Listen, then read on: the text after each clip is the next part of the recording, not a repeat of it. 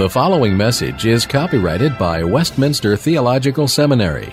Duplication, distribution, or other use of all or any part of this message is not permitted without prior written consent. Please direct your inquiries to communications at WTS.edu. For all other information, please visit the main website at www.wts.edu.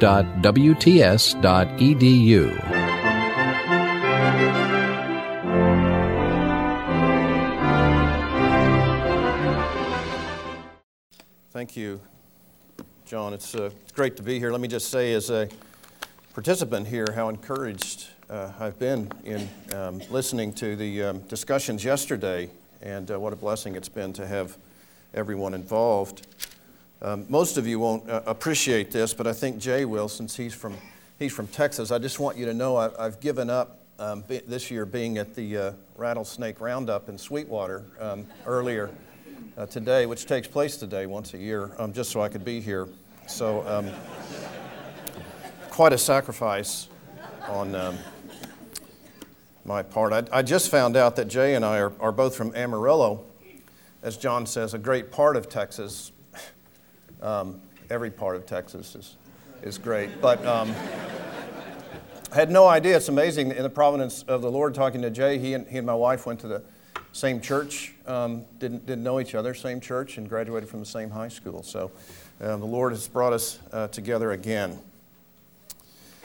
Now, um, what am I doing here? One of the things uh, I've been asked to do is uh, to, to help us think uh, together about the discipline of apologetics. Most of you will know that apologetics is a defense, generally, and when we think of it uh, here at uh, Westminster and in other contexts like this, we're talking about a defense of the Christian faith. Not a generic defense, but a, a specific defense of the Christian faith. Now, a, a couple of things I, I want to say before I get into the, to the discussion here. Um, so some of you will know um, that the uh, methodology that we teach around here is, is sometimes called presuppositionalism. Uh, students will know what what that's about. And, and I think oftentimes um, that terminology, we've, we've talked a lot this, uh, this, in this conference about terms and uh, how they can be ambiguous and, and sometimes miscommunicate. I think that's the case with a term like presuppositionalism, so I don't use it very much unless I have to. Part of the reason for that um, is because uh, when, when the term was first sort of stuck onto to this approach back in the 40s, um, it was kind of accepted, and, and there weren't as many people at that point talking uh, explicitly about presuppositions. Um, nowadays, it's everywhere. And, and so um, I hear uh, on numerous occasions uh, things like this oh, you're a presuppositionalist, so, so um, all of us have presuppositions. That's not what it means. That's, that's so obvious, you don't, you don't build a method around that. Um, so, so that's part of the problem. The word has become uh, very uh, ambiguous um, it, it's, it's even become a kind of relativistic term so that um, um, some people say, well, we all have presuppositions, and you know, best we can do is just work according to your own presuppositions. So um, I, I, I, call the methodology a covenantal approach. I'll talk a little bit about that in, in just a minute. Um, but, but I want you to know that, that um, what, what I decided to do this morning was not so much talk about uh, that particular matter. I, I wanted to, to make it more uh, hopefully helpful to, to a general audience. And, and so I, I, decided what I wanted to do is go to Scripture and to present uh, something to you that I hope uh, we can all agree on. Now, now, it just happens to be one of those areas that, that is central for the kind of approach that, that we teach around here. But, but my concern part of my concern is I think it ought to be central to, to all of us uh, who hold uh, the Bible to be the Word of God. If, if, what we're going to be talking about here is, is true, if my analysis here is true, then I think the question remains for, for the rest of us okay, how do we apply this? Uh, in terms uh, uh, of apologetics. So, so I don't want to get into a, a kind of uh, discussion right now. We can do this in the questions if you want. Discussion about presuppositionalism versus evidentialism. I, I was telling somebody the, uh, last night that I was asked uh, a number of years ago to speak on apologetics, and, and um, they, they asked me for a particular reason so that I'd talk about our approach. And, I, and they said, What's the title of your, your talk? And I, and, and I entitled it, Why I'm an Evidentialist. Now, the reason I did that, the reason I did that is because, as I've said before, the, the, the true way to understand evidences is, is I think, in, in a biblical context, that is a covenantal or presuppositional approach. So to pit those two against uh, each other, again, is, is, uh, is, I think, superficial and artificial. So, what I want to do um, this morning is uh, uh approach our discussion of worldview really to, to try to get behind what we're talking about when we think about worldviews. Let me see if I can get at it this way. Um, a number of years ago, a few decades ago now, there was a conference uh, called in, in Europe on the nature of worldviews, and one of the um, goals of the conference was to define what a worldview is. Uh, so the conference uh, goes on, and, and at the end of it, it was, uh, it was deemed to be a failure. And in the words of uh, W.T. Jones, uh, this is the reason. He says the differences of opinion about worldview reflect differences in our own worldviews. Uh, so you see, there's a conference call to try to, to, try to ferret out a consensus on worldview, and it, it couldn't be done. Now, there were so many differences. What, what does that tell us? It tells us that there's something deeper going on uh, than just worldview. Another example from a bit of a different context, now more uh, recent from uh, Rich Mouw. Speaking here, he's talking really about the kind of postmodern consensus, and he says uh, such a stark pluralism as you find in postmodernism, he says, can no longer be described as a in a, a conflict of worldviews, for worldviews can conflict only if they compete as accounts of the same world. In the extreme pluralism uh, of postmodernity, as he's talking about it here, there is no single world. There are as many worlds as there are worldviews. It is possible that we are now on the threshold, he says, of the end of the age of worldviews. All right, that's, that's a view that, uh, that, that's out there. Um, and, and, it's a view that, that says that, that worldviews uh, stem really from uh, the cultural milieu that's, that's present or the philosophical position uh, that, that, is, that is out there. Is that, is that really the case? Um, we, we could ask is this the way worldviews are developed? Well, what I want to do is uh, begin to talk about, as I said, uh, a foundation for any and every worldview. That is, there's something underneath a world. What is it that makes worldviews possible? We could ask it that way. Uh, and I think what we have uh, in, in uh, the book of Romans, it's been alluded to already. Dr. Poythress uh, did some uh, work on this yesterday and it's been mentioned uh, a few times. But what I would like to do this morning is take us through Romans chapter 1 in a bit more detail so that we can see what, what, what I've decided to call the womb of the worldview. It, those sort of dark recesses where these things are nurtured and where they begin to be developed. The only way we can have that, have access to that, of course, is because God, uh, the Holy Spirit, uh, inspired the Apostle Paul to give us information, true information, about just exactly what is taking place in our own psyche, in our souls, if you will, with respect to the development of how we think and how we act now in a fallen world. So, what I'd like to do uh, for the few minutes that I have, and, and, again, I hope you won't see this as kind of my pitch for presuppositionalism. Uh, it is that, but I don't want you to see it that way because I think what we're doing here is what, we're, is what I'm trying to say is that this, whatever view you hold apologetically, ought to come from the truth of Scripture. And, and, and if, we, if we're going to debate apologetics, let's start uh, with what Scripture teaches. All right, so let's look together at Romans chapter 1, and I want us to read it, really uh, verses 18 to 32, and then I'm just going to want to point out some, some basic points about this text. Uh, I'm, I'm happy to follow the discussion last night. I was, I was happy to see that we were, we were into the biblical text. I think that's important. Don't think that's all we need to do here, and I'm, I'm glad to see the other uh, sides of, uh, uh, signs presented as well. I think that's important, has to be done. Uh, but fundamentally, where, where I live anyway, we've got to start here. Now, what do we have in, in uh, Romans chapter 1? You, you know enough about the book of Romans to, to know that it's, it's a highly influential book in the history of the church. Uh, certainly, uh, the conversion of Augustine, at least, uh, stems from uh, his, his reading of a passage in the book of Romans when he was walking in, in the garden and, and, heard a child say, Take and read, take and read. The influence of the book of Romans is substantial and significant. I think one of the reasons for that is because Paul had not uh, been to this church yet. He says to these uh, Christians he longs to see them, to come to them. but until then, what he wants to do is, is lay out the plan of God in terms of the gospel. And so, so the focus of the, of the book of Romans, as you know, is, is found really in verse 16, where, where Paul says, I'm not ashamed of the gospel, for it is the power of God for salvation to everyone who believes, to the Jew first and also to the Greek. The rest of the book explains that verse. I'm not ashamed of the gospel. In other words, what, what Paul uh, wants his readers to understand now, we could say uh, more generally, what the Lord wants us to see from this book, in giving the church this book, is just what the good news is of Jesus Christ. Just what that gospel is.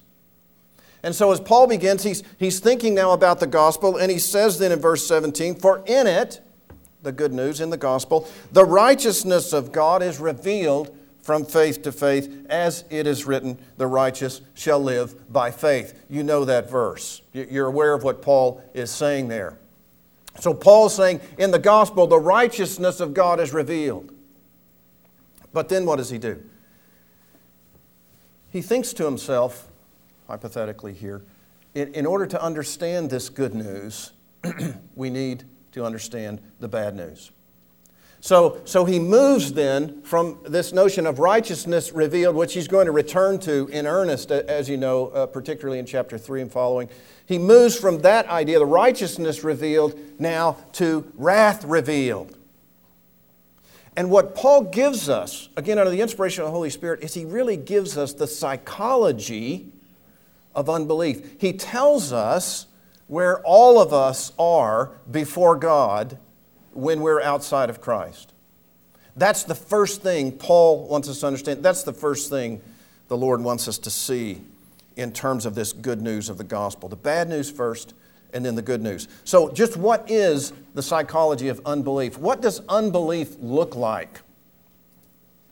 Paul begins to discuss that then in verse 18. So, let's, let's read together uh, verse verses 18. If you don't have it, um, I've got it here. I'm using the ESV, uh, not because I had anything to do with the translation, but I know guys that did. So that's what I'm using. All right, uh, Romans 1:18 and following. For the wrath of God is revealed from heaven against all ungodliness and unrighteousness of men who by their unrighteousness suppress the truth. For what can be known about God is plain to them because God has shown it to them. For his invisible attributes, namely his eternal power and divine nature, have been clearly perceived ever since the creation of the world in the things that have been made. So they are without excuse. For although they knew God, they did not honor him as God or give thanks to him, but they became futile in their thinking, and their foolish hearts were darkened. Claiming to be wise, they became fools and exchanged the glory of the immortal God for images resembling mortal man and birds and animals and reptiles. Therefore, God gave them up in the lusts of their hearts to impurity, to the dishonoring of their bodies among themselves, because they exchanged the truth about God for a lie, and worshiped and served the creature rather than the Creator, who is blessed forever. Amen. For this reason, God gave them up to dishonorable passions, for their women exchanged natural relations for those that are contrary to nature and the men likewise gave up natural relations with women and were consumed with passion for one another, men committing shameless acts with men and receiving in themselves the due penalty for their error. And since they did not see fit to acknowledge God, God gave them up to a debased mind to do what ought not to be done. They were filled with all manner of unrighteousness, evil, covetousness, malice. They are full of envy, murder, strife, deceit, maliciousness. They are gossips, slanderers, haters of God, insolent, haughty, boastful, inventors of evil, disobedient to parents, foolish, faithless, heartless, ruthless.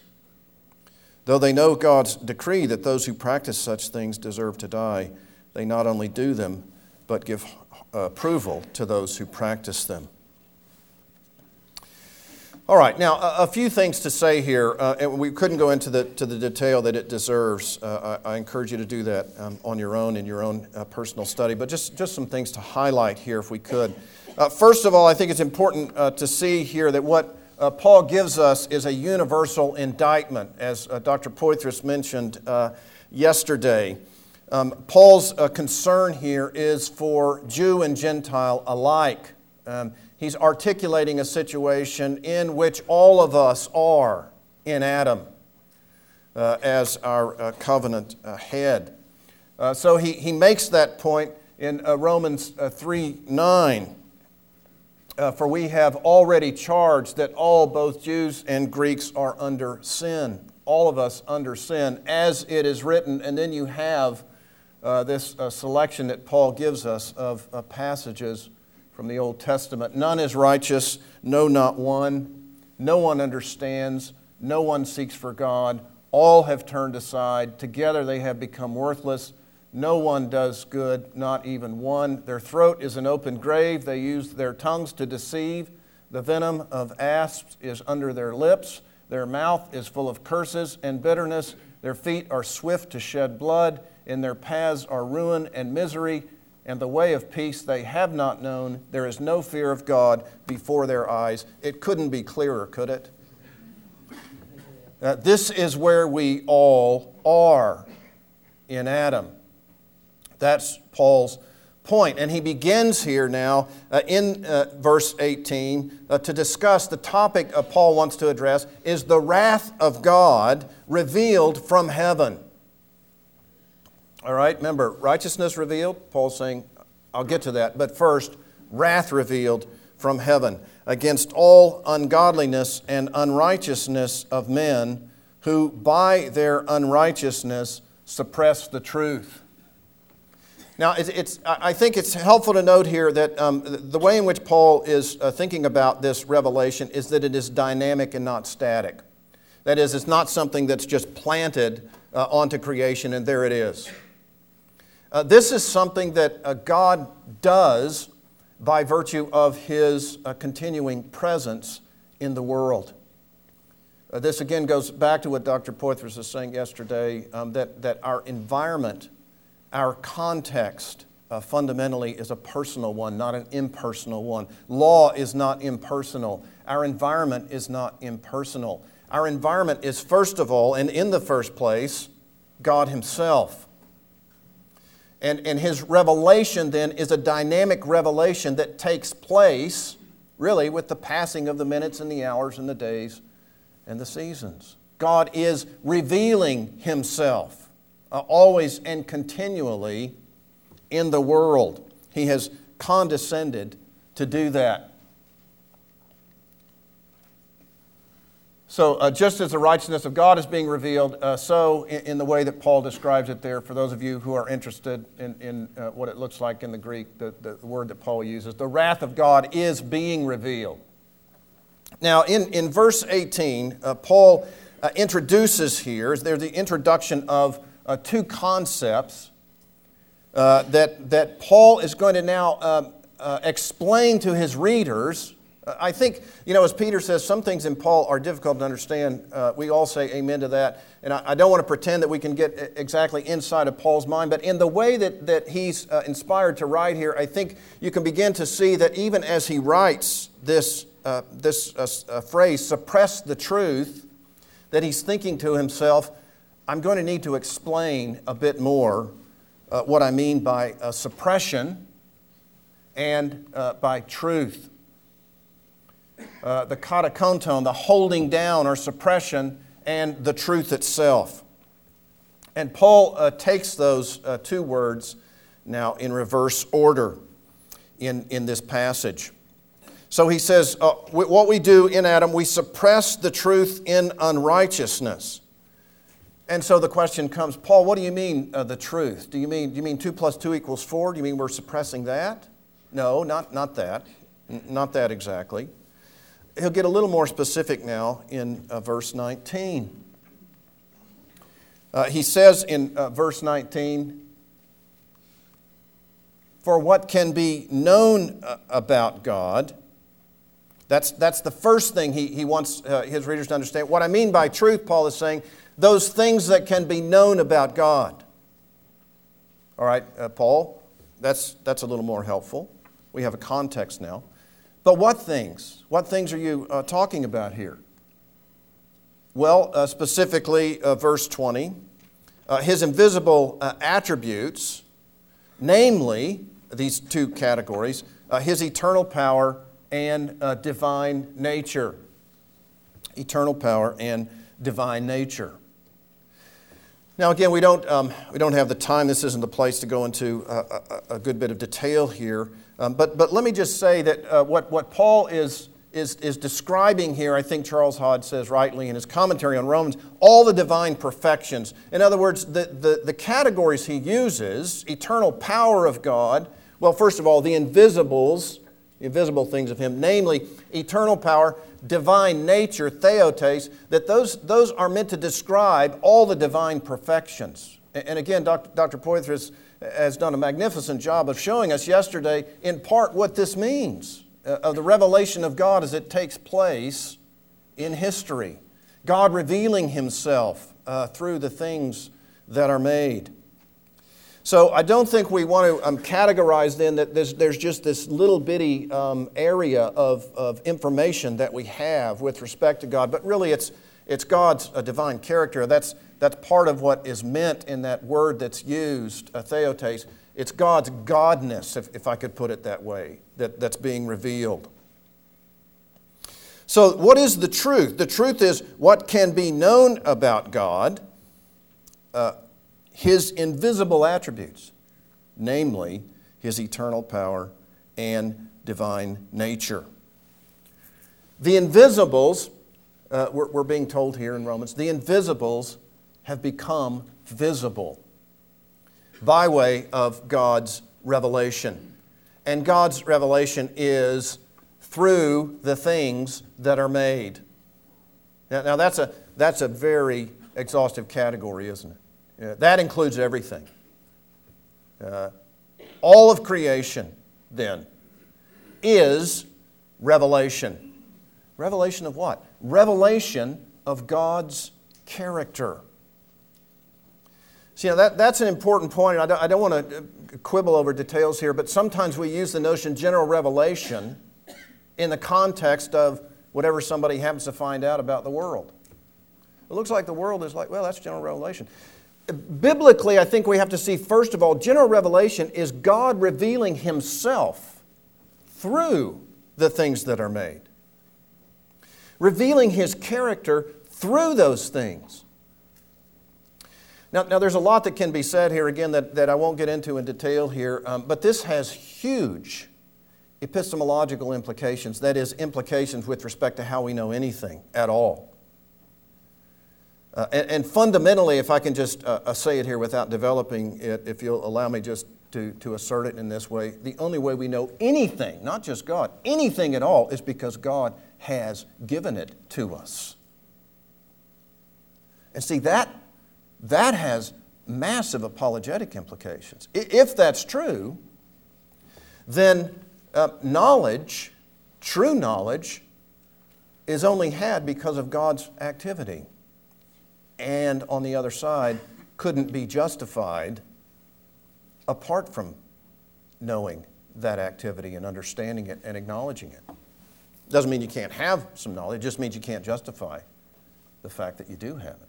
Because God is the giver of it. He's revealing Himself through the things that are made, which means the things that are made can be known because the activity of the thing is God's revelational activity. You see how the environment is exhaustively personal? There's God revealing himself through these things that are made.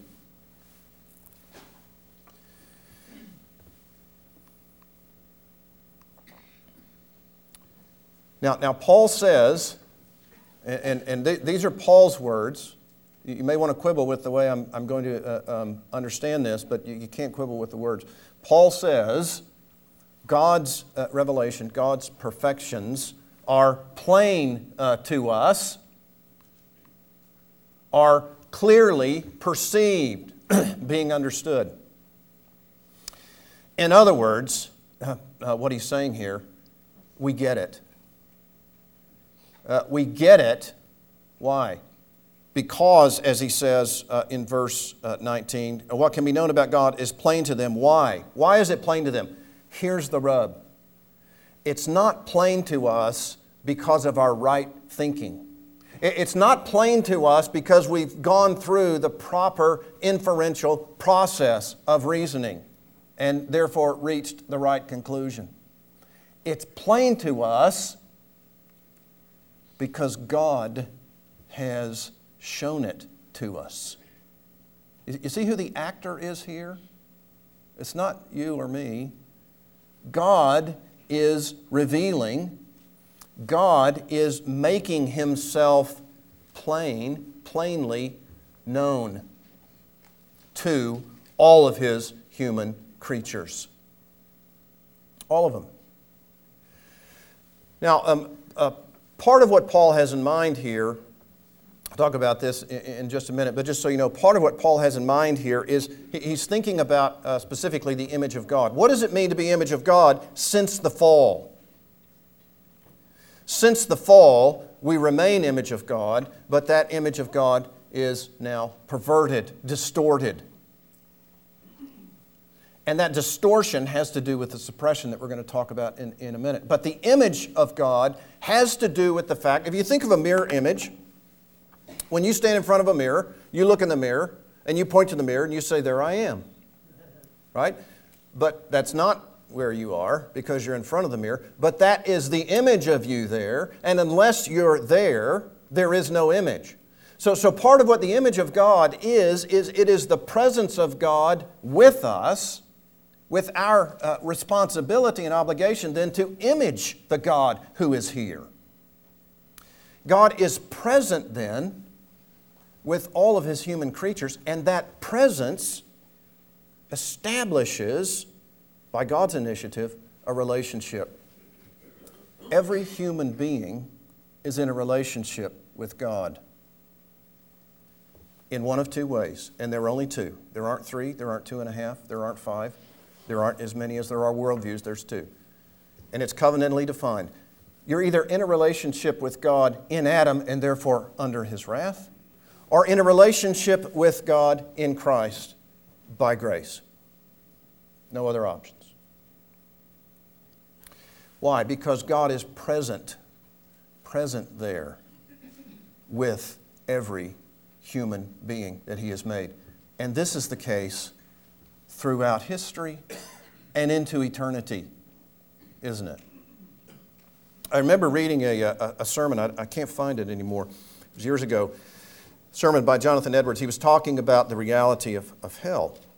And he was complaining that uh, too often we, we, uh, we think of hell simply, this is not all wrong, that wasn't his point, but simply as the absence of God. And, and Edwards was saying that can't be the case because what makes, part of what makes hell hellish is the very presence of God.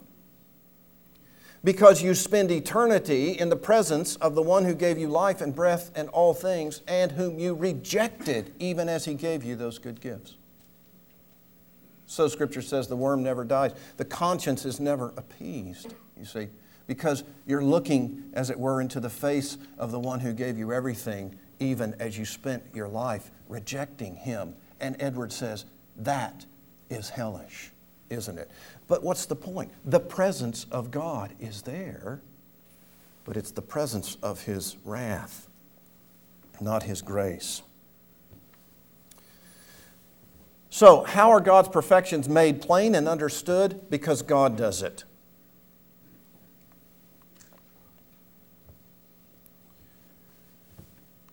That's just for those of you who are interested in the way the text reads. So you see the revelation of God's character through creation. Again, this is general or natural revelation. And there's meant to be an organic connection. There is an organic connection between natural and special revelation. That is to say, if, if you separate the one from the, the other, you're going to distort it, inevitably. Now, uh, what, what Paul says here then in, in Romans 1 what can be known about God, uh, what can be known about uh, God is plain to them because God has shown it to them, his invisible attributes, eternal power, so that they are without excuse. Uh, in other words, uh, Paul's uh, point here is, is very uh, clear. It, it, really it can't be any, made any clearer that all people know God. Not all people know God savingly. That's not his point at all. And you know from the book of Romans, he'll get to that point. He's, coming, he's, get, he's going to get there. But the foundation of who we are as human beings made in the image of God is that we are God knowers. Paul's not saying here, if I, if I can be a, a, a little um, controversial, Paul's not saying here that everybody knows that there might be somewhere, somehow, something bigger, better than we are. That's not his point not his point. He's not even talking about just simply propositional knowledge. I know that there is. It's covenantal knowledge, it's personal knowledge, it's knowledge in the presence of the one whom you know. It is knowledge that, as we're going to see, places obligations on us. It is knowledge of the personal God. It is true knowledge. Remember uh, Paul's point. What's happening? The truth is what we suppress and we can't suppress it unless we have it. And what is the truth that we have? The truth that we have is the knowledge of God, the knowledge of the true God, the true knowledge of the true God. Now, you see what Paul's saying? This knowledge has content. It's not abstract, it's not general, it's not opaque, it's not ambiguous. It's true knowledge of the true God by virtue of our being made in the image of God. That's Paul's point. It's the language that he uses. It's what Calvin called the sensus divinitatis, the sense of divinity, or the semen religionis, the seed of religion. Just is the knowledge of God. Notice, not a capacity for knowing God. Of course, you have that, but that capacity has content. You have that knowledge. We all do. Remember, it's universal here. All of us have that knowledge. Later on in, in Reformed thinking, it was, it was uh, um, spelled out uh, this way by some. Some said this kind of knowledge is, is, uh, has a twofold sort of aspect to it a cognitio insita, or implanted knowledge, and there, um, the theologians wanted to make a distinction between uh, that which is innate and that which is implanted, because by this time, uh, innate knowledge was seen to be somewhat autonomous after a kind of Cartesian uh, understanding of what it means to be innate. And so the, the, um, the understanding here is that it's not, it's not innate and that's it's implanted because that implies coming from the outside in, you see. Implanted knowledge, acquired knowledge, all right, if we open our eyes, as, as Calvin says, we necessarily behold him. Uh, so s- suppose you don't open your eyes. Suppose you can't open your eyes, You still have the knowledge of God because you yourself are a creation of God's, and He reveals Himself in you, and He reveals Himself outside of you. But both of these, acquisita and insita, are, are knowledge of God that God gives uh, to all of his human creatures. It's not something, Paul is not interested here. It's not something that some, but not all, might infer at some point. That's not Paul's. Paul's point is this is universal because we're image of God.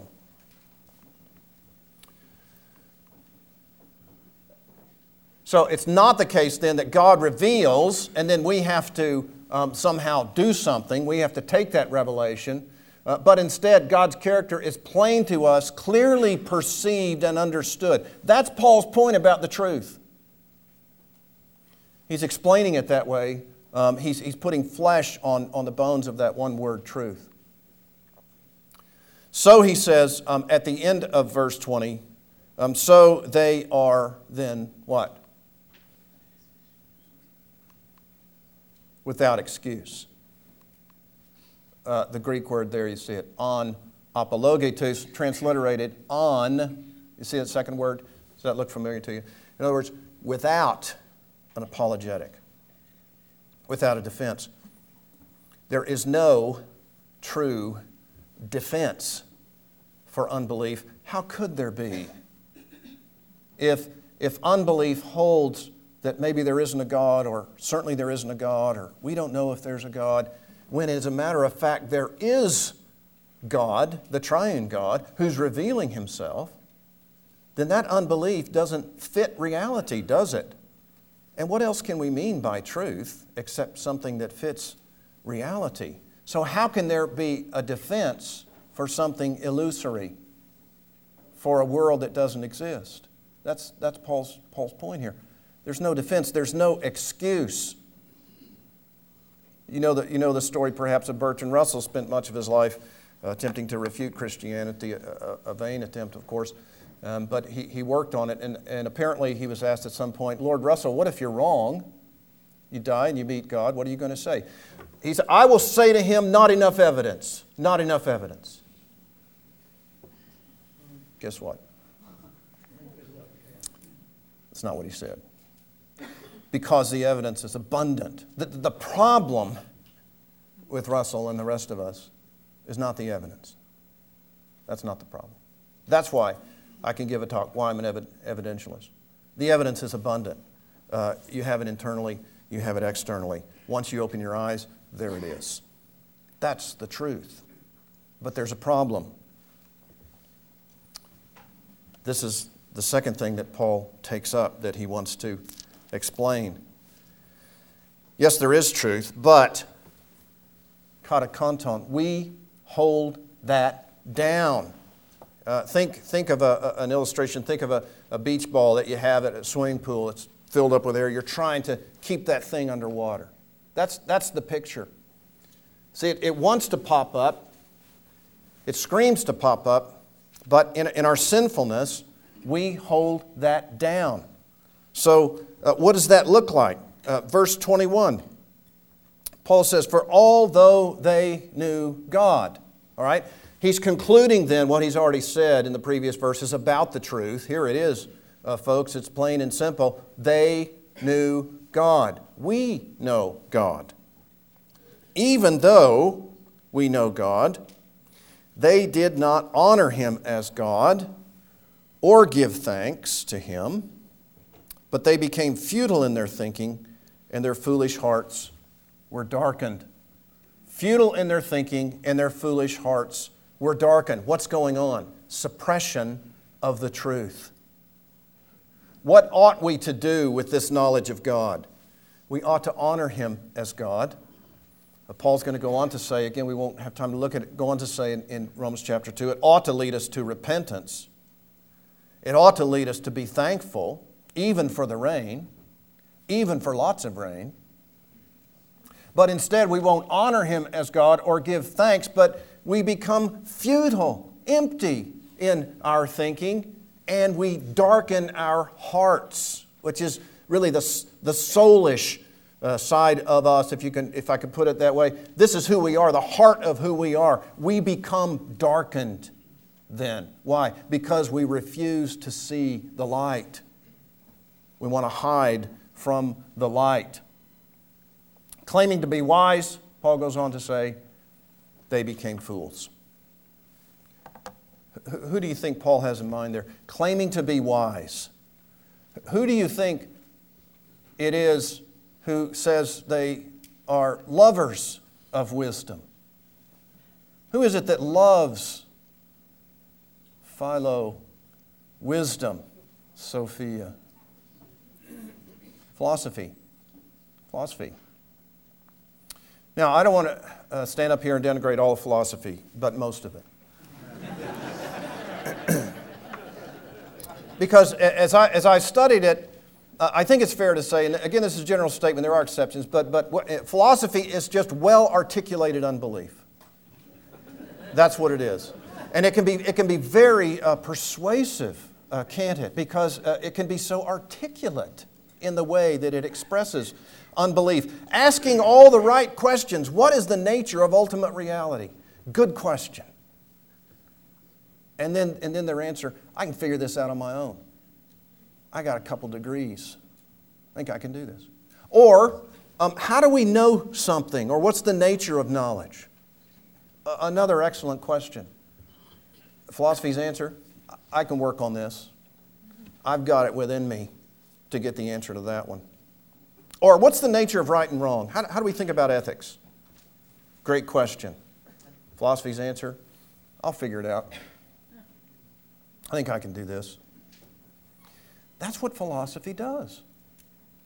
I, I, I read a, a, book uh, fairly recently by a, a philosopher at uh, Notre Dame named Peter Van Inwagen. It's a little introduction to metaphysics.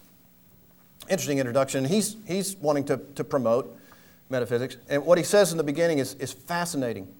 Uh, because he, he warns the reader at the beginning. He says, um, he says, I don't know why this is the case. You can sense his frustration as he's writing. He says, I don't know why this is the case, but I have to say, as someone who's interested in metaphysics, it is the case that after 4,000 years of dealing with this, we still don't have a clue what we're talking about. He, I mean, that's a paraphrase, but he says there, there still is no body of knowledge in the area of metaphysics uh, to which we must defer in order to deal with the subject. After 4,000 years. So, what do philosophers do? Ah, onward and upward, another 4,000. Maybe we'll at least get some kind of terminological consensus. Right? When I was, um, uh, speaking of being foolish, when I was on uh, my first study leave, I decided I'd take a, a, uh, a, philosophy course. I'd been dealing with some material and analytic philosophy for a good, good bit and hadn't done much in continental philosophy, so I thought, well, Villanova's right down the street, sort of. And, um, you know, they have a great uh, philosophy department in continental philosophy. So I'll go over there and, uh, and take a course or two. Let me just recommend you never do that if you have that in. I learned my lesson after the fact. But um, having said that, there was, a, there was a man teaching over there a course on Hegel who, who was in charge of all the new uh, translations, senior editor of all the new translations of Hegel that were coming out. And uh, so I wanted, to, I wanted to sit under him. He'd, he'd uh, taught in Germany for a while and was a world renowned expert in Hegel. So I thought this would be fun. So I, I uh, got into the Hegel course. It was a, a, doctoral level seminar, a few of us sitting around the table. And uh, all we did for the whole semester was, was work through the, uh, the phenomenology of spirit. If, if you have uh, insomnia, um, grab that book and start to read. Cured, cured almost instantly. So we, we worked through this, this massive tome of phenomenology of spirit.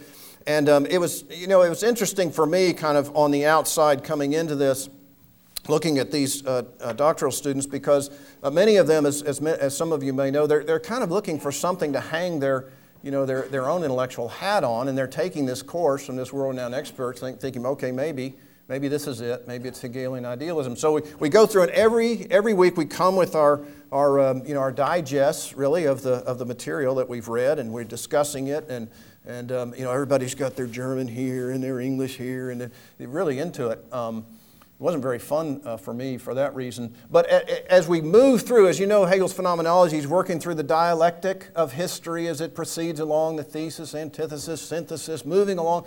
And, and at the end of the phenomenology, um, Hegel's uh, point is that we reach this point of the absolute, this concrete universal of the absolute. And, and we're all, you know, through the whole semester, everyone's, yeah, but what about the absolute? And, you know, professor, we'll get to that. We're going to get to that. So we keep moving along, but it seems like this is the absolute. No, we're going to wait till the end. We'll get to that. The last week comes, you can just feel, uh, you know, it's, it, uh, you just feel the tension in the, in the room. We're all going through it, and we're waiting for uh, the expert, the, the expert on Hegel. Uh, so we give our little, you know, our précis, what we read. This is what we think. This is it. And the question then, uh, what is the absolute? And he said, here it is. I don't know. and I'm fairly certain Hegel didn't know. That's what he said. And, and you could see in the room I mean, it was, uh, you know, off to the registration table. Let's, let's register for another class on Aquinas or something. We got to find something to hang our hat on. Now, Hegel, if Schaeffer's right, and I think it's questionable, but at least I think he's partly right. If Schaeffer's right, Hegel is one of the most influential philosophers in, in, in Western thought. And if, if this professor's right, He didn't even know what he was talking about in the end. See, claiming to be wise, they became fools. And what happened? There's a futile exchange. Again, Dr. Poythress uh, mentions this. They exchange uh, the glory. Notice how Paul describes this truth that we have now. It's, it's a phrase he uses to, to point us to that, very, to that very fact of the truth. The glory of the immortal God, we exchange that, what? Uh, for idols, images. We exchange this glory. We don't want it. We hold it down. We will not have it. Why? Because then we're going to have to be accountable. So instead, we hold that down and we exchange that for idols. And I say there, uh, note the reversal of the created order and the way he describes those idols. It's almost a, a downward spiral process, isn't it, in, in, the way that he's, he's presenting it uh, there. For images resembling mortal man, birds, animals, and reptiles. He's, he has Genesis very much in mind as he's writing this passage. Genesis 1 to 3. You have the created order, you have the perversion of that by man disobeying God. So, so what happens in this suppression is an exchange of the glory of the immortal God, that truth which is the glory of the immortal God for images. Now, uh, remember what Paul's subject was? Verse 18? Wrath of God. He hadn't even gotten to that yet. Because he recognized we needed to know what he meant by suppression and by truth. Uh, beginning in verse 24 and 26, 28, the same verb is used there. Paul begins to describe then the wrath of God. What is God's response to us when we suppress this truth? Therefore, uh, God gave them up. God gives them up in the lusts of their hearts to impurity, to the dishonoring of their bodies among themselves. So, the evidence of God's wrath, Paul is saying, uh, revealed from heaven, is that He gives to those who choose futility and darkness more and more futility and darkness. As somebody has said, uh, the judgment oftentimes for sin is more and deeper sin. That, that's the point that, that Paul's uh, making here. And that comes by way of God lifting his common gracious restraints on people and saying to them, If you want sin, I'll give it to you in spades. And that's a recognition of God's wrath. Now, now Paul is not here in, in any way uh, undermining uh, the fact that sin is sin. We're responsible for this. See, but this evokes activity on the part of God that Paul names wrath here, such that God gives us up at times to those desires that we continue to choose in the face of the obvious truth of His presence. So, what happens? Verse 25 God gives us up to impurity because, he's just saying it again, uh, but it's, it's, uh, I think it's, it's instructive to see how he repeats his point. Because they exchange what? Now, the truth about God for a lie, and then what do we do? This, this, is, uh, this is so important to see uh, the way in which Paul describes our activity in the suppression. We exchange for a lie and do what? We worship and serve the creature rather than the Creator. Those two verbs are monumentally important. Why? Because Paul is saying here, I think at least in part, what uh, some of our um, Dutch folk have reminded us of on and on again, I think rightly, that life is fundamentally religious at root. That is, you will always worship something or someone. Uh, Calvin says in Book One of the Institutes what, what sets us apart as people made in the image of God is that we, just as we must eat and drink, we must worship and serve something. Active religious verbs. This is no casual exchange. Yeah, I'll deal with the God thing later, or not really very interested. That may be what's happening on the surface. But the Lord uh, tells us here what's happening below the surface. There, there is an attachment to whatever it is, whatever those things are that we make as idols. And you know, there can be many of them, doesn't have to be just one. And they can be idols that no one else sees. We know that because of the wickedness of the heart. But whatever those things are, those are things then that we begin to worship. You see that? We serve these things. They become our masters. They master us. This is why the, the world doesn't know how to deal with things, the, the kind of human behavior now that they just say are addictions. Well, why are they addictions? Because we have determined to serve something else. And God has said, You want it? You've got it. And as one person has said, then sin takes you for a ride that you never wanted to go on in the first place if you'd known where it was going. Because we worship and we serve some other God that we've made in our own image. That's Paul's point. It's a religious point. Any worldview that's out there, no matter how many, starts here. Starts with the suppression of the truth in unrighteousness and that fatal exchange of the truth of God that we want to hold down for a God that we make in our own image and that we attach ourselves to in order to avoid Him. But it's not because His revelation is opaque, it's right there and we hate it. Uh, Dr. Poythress was mentioning the uh, uh, French existentialists. I remember when I was first uh, reading uh, Jean Paul Sartre, his big book, Being and, and Nothingness, he, he has uh, just some tremendous insights, even though it is well articulated unbelief.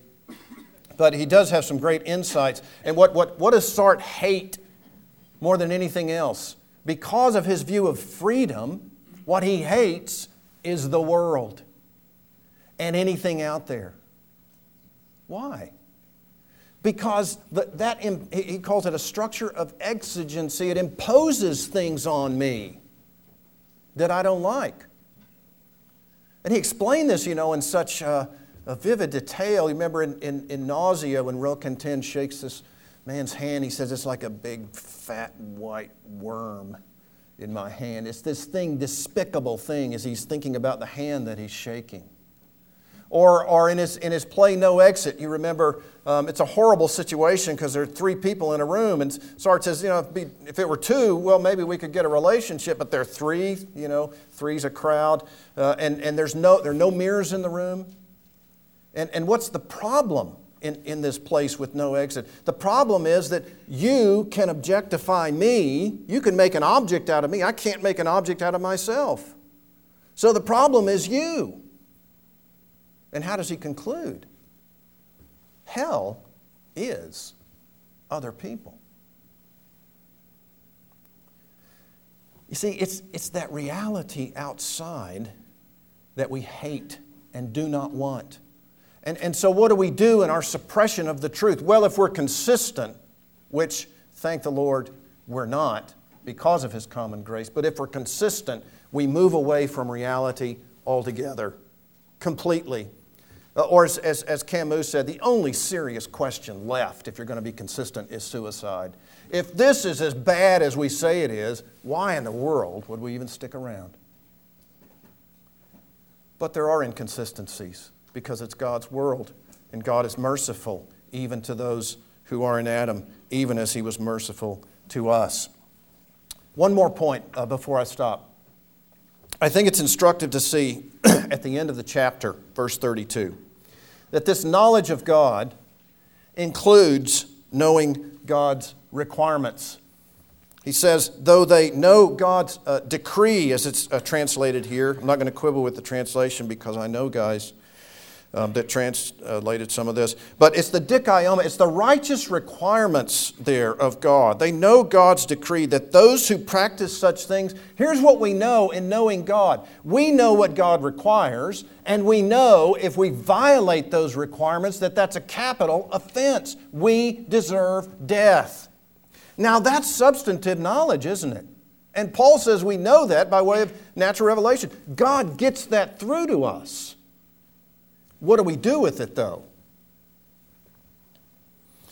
That those who practice such things deserve to die. What do we do? We not only do those things, but we form societies so that we'll all do them together. We establish clubs. We get groups of us together so that Misery will love company. We, we not only do those things, but give approval to those who practice them. Hooray for you. Now, now here's, here's the fundamental problem for everyone who's in Adam it's not ignorance. It's ignorance of special revelation, and that's why the two need to come together organically, and Paul's going to make that point. The only way out of this, the only, way, the only remedy for wrath revealed is righteousness revealed in Jesus Christ. See, you don't get there generically. You get there specifically and redemptively, moving from being in Adam to being in Christ. And the problem is, you see, since it's not ignorance, what sin does to us is we are utterly self deceived. That's our condition in Adam. We know something, and yet we have convinced ourselves to believe its opposite. That's where we are.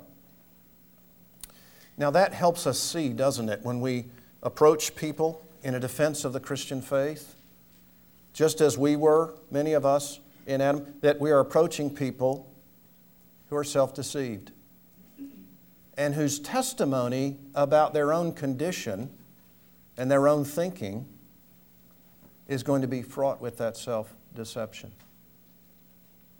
And so, as, as Calvin always reminded us, the way to look at those situations, the way to look at, if I can put it this way, general revelation, is only through the spectacles of special revelation, through the spectacles of Scripture.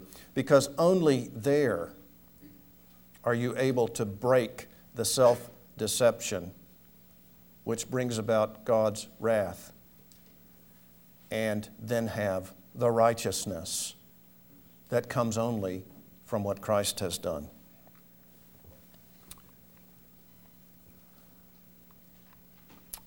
I couldn't uh, resist one quotation from our friend Dr. Van Til, who was our first apologetics professor. I think it's, uh, it's well put. The whole of created reality, including therefore the fields of research with which the various sciences deal, reveals the same God of which Scripture speaks. The very essence of created reality is its revelational character. Scientists deal with that which has the imprint of God's face upon it. Created reality may be compared to a great estate. The owner has his name plainly and indelibly written at unavoidable places. How then would it be possible for some stranger to enter this estate, make researches in it, and then fairly say that in these researches he need not and cannot be confronted with the question of ownership. Thus, inescapably, does the scientist meet the pattern of Christian theism in each fact with which he deals. They've not done justice by the facts they see displayed before and within them if they say that a God exists or that God probably exists. And with that, I'll finish.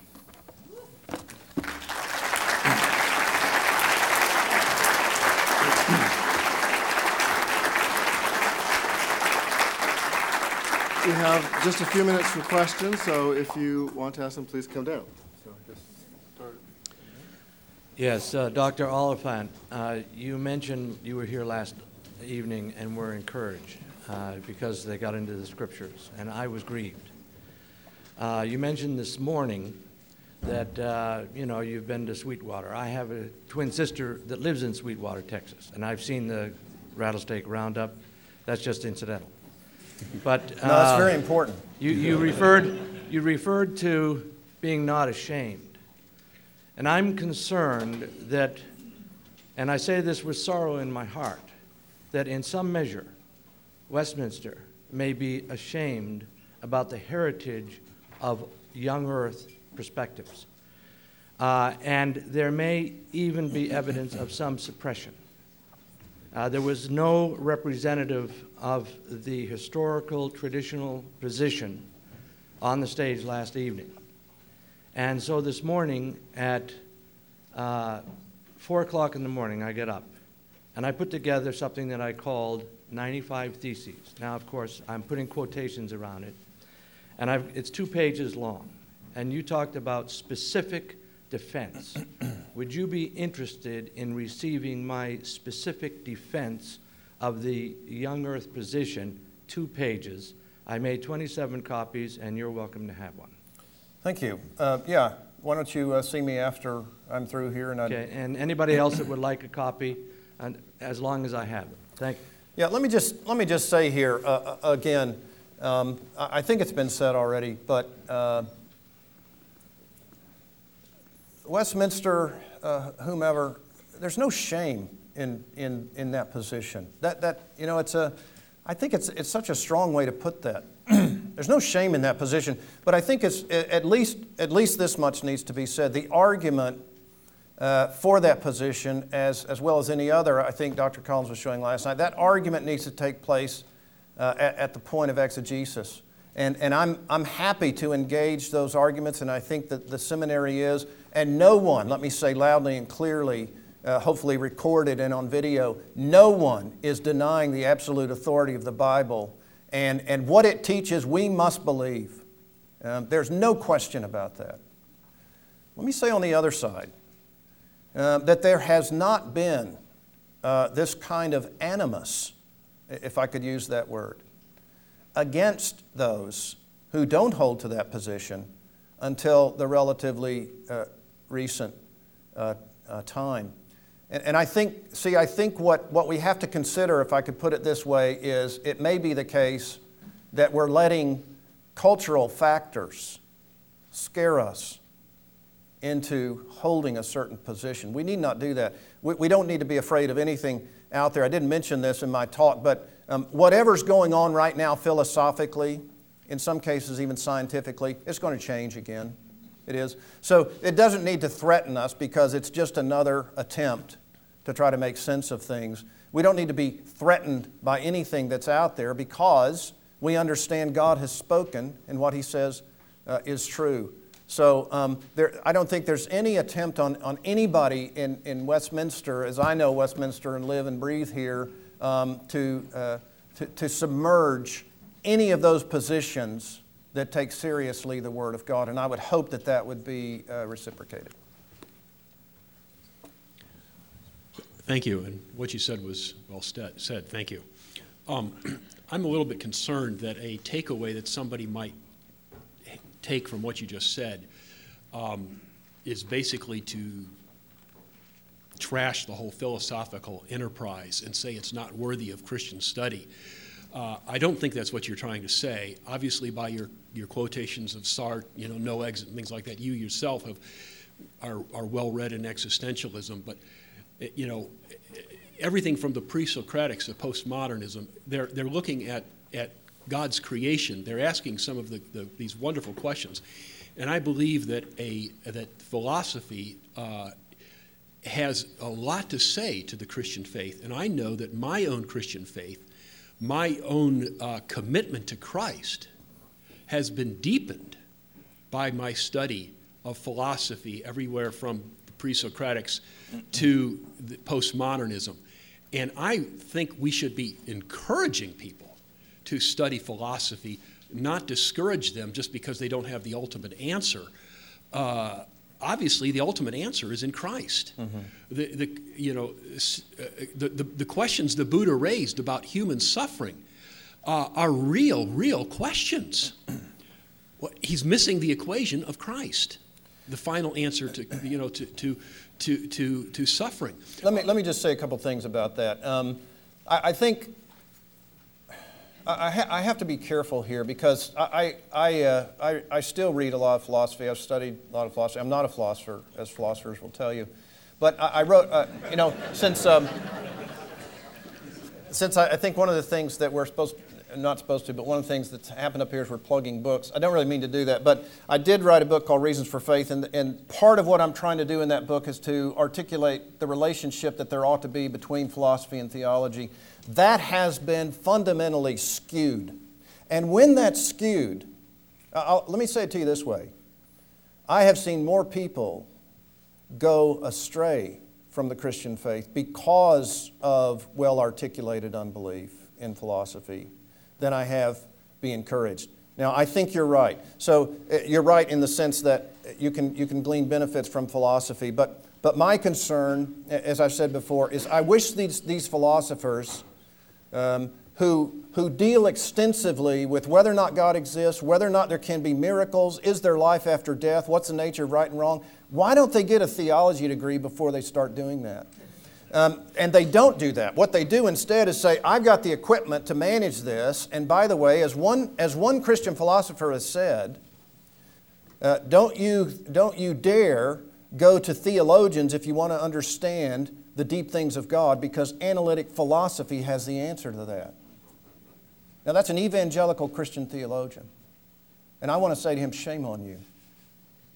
Um, so, my concern is that, that if, you, if you are enamored with the, uh, uh, the life of the mind, which I think we, we do want to love the Lord with our mind, uh, be very, very careful in your study of philosophy that you don't wind up thinking that what we need to do is bring the Bible into uh, a philosophical paradigm uh, to make it sound uh, philosophical or intellectual because what philosophers won't do and what they must do if they're going to deal with those questions is begin with biblical revelation, not with the autonomy of reason.